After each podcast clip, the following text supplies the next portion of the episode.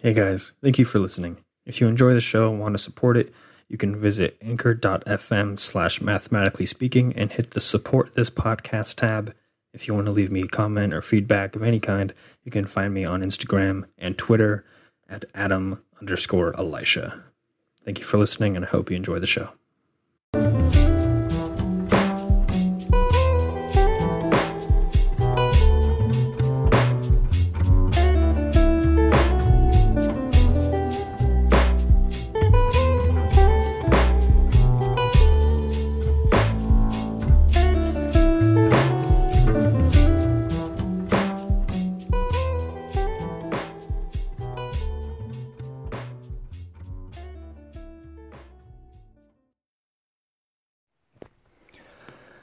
Hello, welcome back to Mathematically Speaking. I am your host, Adam Allred, and I'd like to apologize for that two month hiatus between episodes. I was finishing my fall semester and things got a bit more intense than I had anticipated, but I am back now, and I am planning on recording as many episodes as I can in my six weeks off.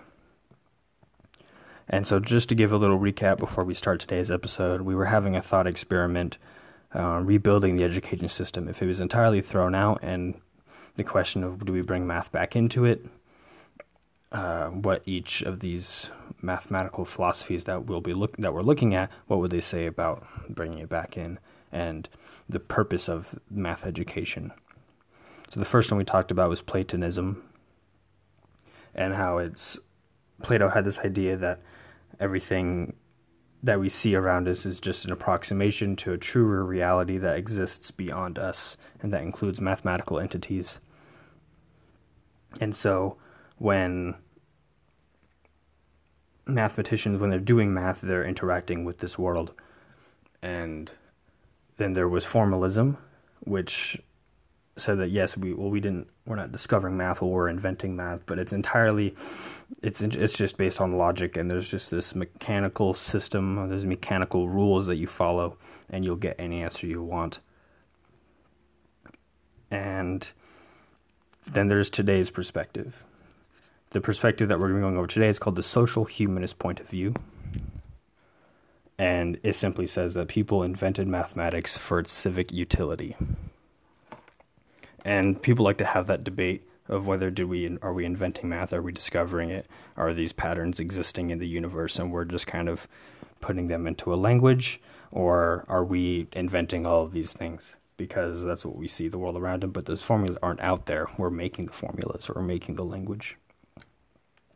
And this perspective would say that we invented it entirely.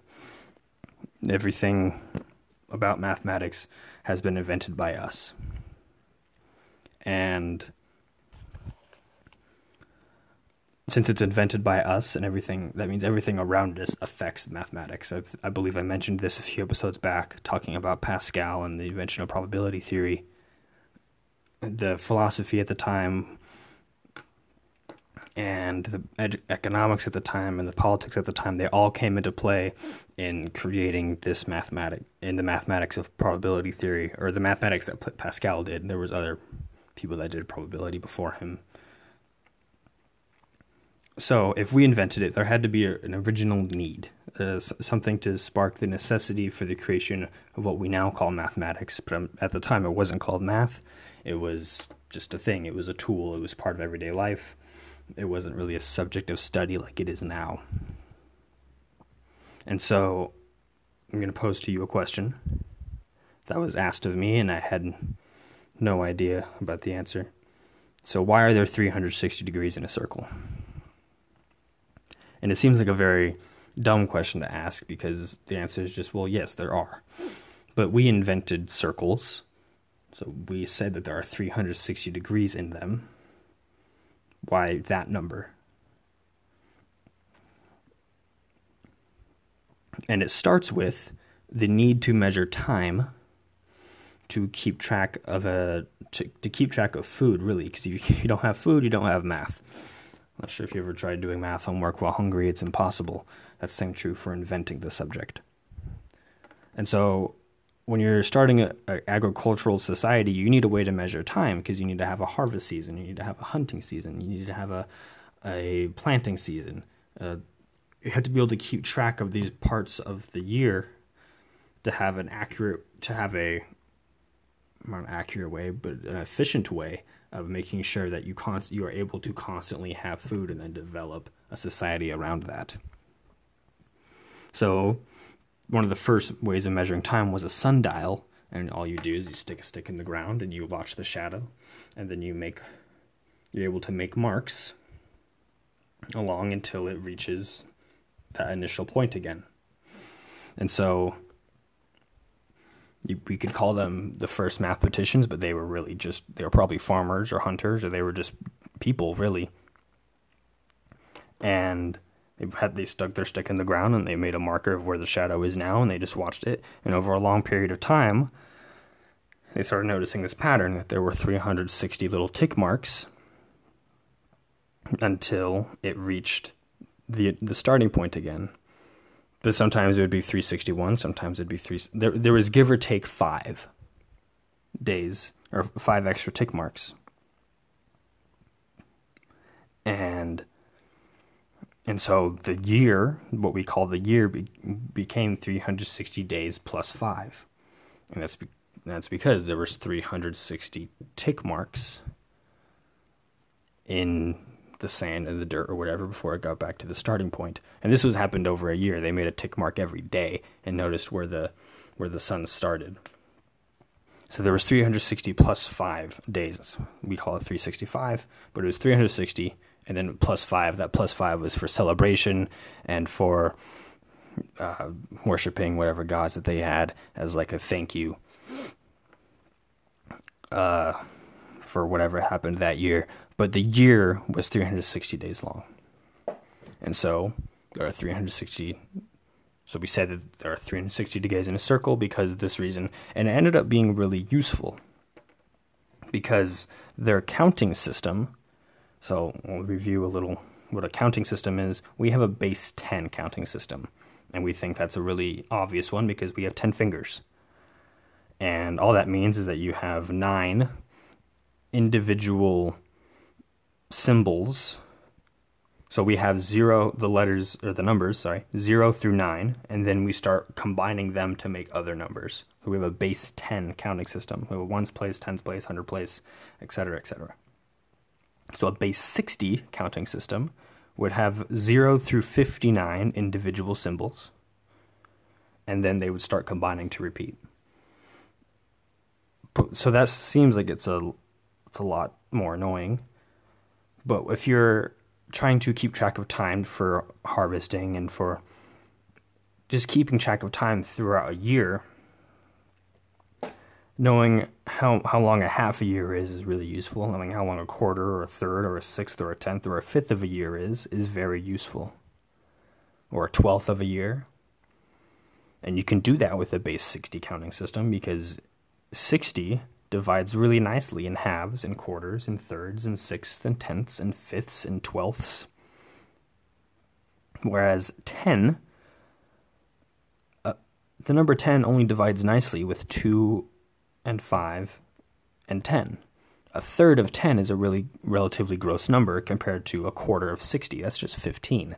Again, that's really nice to handle, and it's really, there's no need for a decimal system. You can have whole numbers all you all day long. That's all you need. And so this counting system was invented just for its utility, just because it was easy to use. And this the first uh, count the first place that we know of that had this base 10 counting system was uh, the Mesopotamia area. It was Babylon. Um, so we call the other Mesopotamians or Babylonians. It was a relatively expansive area, but we they well, Babylon was a very was a city, and but we Babylonians, Mesopotamians, we go back and forth with between calling them that. But in the Americas, they didn't have a base 10 counting system. They had a base 20 counting system. And one of the oldest mathematical uh, artifacts that we have is called the Ishago bone. Ishango bone. I'm probably saying that wrong. And it has just 20, it has a bunch of tick marks in it in groups of 20. And for a while, people didn't really understand what this was, and then they figured it out. they the people in Central Americas where this was found had a base 20 counting system because it followed the menstruation cycle of women. And so they would just make a, a tick mark every day, and then when the 20 was up, oh, I'm, the cycle repeats itself. And so instead of in, in Mesopotamia, for instead of food being the way that they counted their time, it was the women's menstruation cycle when they had their period. That was when that was how they developed their counting system. That's how they developed their mathematics. But again, they had 360 days in a year. They didn't have it based off 20. They had 360 days in a year plus five, and then they had their 18 months and their um, I forget how many weeks in a year they had. I don't think that matters right now. Anyways, so it, it, was again, it was just something that they had around them. it was around them. It was something physically happening to the women that helped them develop their counting system. And if you can't count, then you don't have mathematics. Counting and measurement and arithmetic is very foundational for the invention of mathematics. We kind of take that all for granted. Very few people have the have a, a number sense or have a, a measurement of time sense innate in them because we kind of all just technology has taken that need away from us, which isn't a bad thing. It's just a thing that happens. Math was used to invent that to make it easier for us. Um, but initially, it started with just what's around me that happens regularly, what's something that's cyclical, that happens in a cycle, whether it be a woman's period or whether it be when crops grow. And so, like, again, back to. Um, back to the Middle East and Mesopotamia area, area, the Nile River would flood every year. They had to know when that was going to happen. And if you didn't, if you were just kind of were saying, well, it happens when it happens, that's a very inaccurate, inefficient way if you're trying to farm. But if you're saying it happens the quarter of every year, then you know exactly when that's going to happen. So, back to our thought experiment. If this perspective was used, what would that look like? What would that look like in a classroom? If mathematics is something that's invented for its civic utility, then people should learn things that help them. Because that's one of the biggest claims, or what's one of the biggest complaints from students is that they don't see mathematics as useful. And people who are good at mathematics, you see, well, obviously this is useful. Well, yes, it is useful to us because we like it. So it's fun for us we can find we can do pre-calculus because it's just who cares it's fun that's why it's useful and we think we sell the soft skills of mathematics the critical thinking the spatial intuition the the number sense but we but the content itself is not useful and people students are getting more and more fed up with that so if this perspective was used in a classroom instead of pre-calculus maybe there'd be number theory we'd be teaching about how computers do mathematics discretely and how everything is an integer. And there's no decimals aren't really a thing for computers. Everything's just really chalked up finely in, into integers. Run really, really, really fast. And so you wouldn't have to be stressing about pre-calculus and how to factor quadratic equations and everything because that's not useful for the everyday person. Of course, this has to be kept in context of the person who's not going to go on and be an engineer and a doctor, because those people will learn that other math in their higher math classes. But if you're done taking math at where now is algebra 2, it's useless. But if you had, instead of geometry being taught the way it is, if you were taught a little bit of things about something called matrices, which we will go into in another subject, in another episode, matrices and how that is how animations are done today that sounds a bit more interesting than geometric proofs, which when you hear that, you're going to have flashbacks and you're going to remember how hating them because that's a lot of the times that's where people start hating math is geometry and their proofs. And if it's not that, then it's algebra 2. Um, if you're a person that just doesn't do mathematics after after high school or, or a little bit in college. So those are the three perspectives that we've that we're going to be looking at in this series. I might come back to the idea of the philosophy of mathematics um, in a future time, or do other uh, other branches of it. There's things called uh, intuitionism and constructivism, and we'll see how this podcast goes. But this perspective is one I'm going to be coming back to over and over again, or these three really, but this one, this one in particular, because I believe it is the one that will, if this thing is, if it's adapted, then this will allow the education system to change, at least in mathematics, which is what I care about. And it'll be this perspective that allows a perspective the perspective on mathematics to change. And if education's goal is to better your life, if that is the reason for gaining knowledge, that is the reason you're a person who listens to an educational type of podcast about math, or maybe you listen to a philosophy one or a news based one because you're trying to gain knowledge, then you should be able to don't the reason you enjoy that is because you either find utility in it because you can physically do something with that knowledge or it helps you gain a better perspective of the world you live in. And if what you're learning isn't doing of those two things, we tend to not care about it. And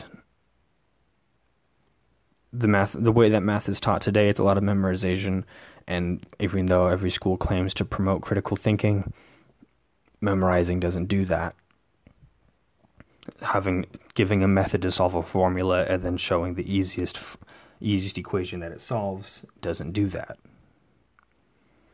And so people like to complain about the younger generation not being knowing how to think or not knowing how to have these skills.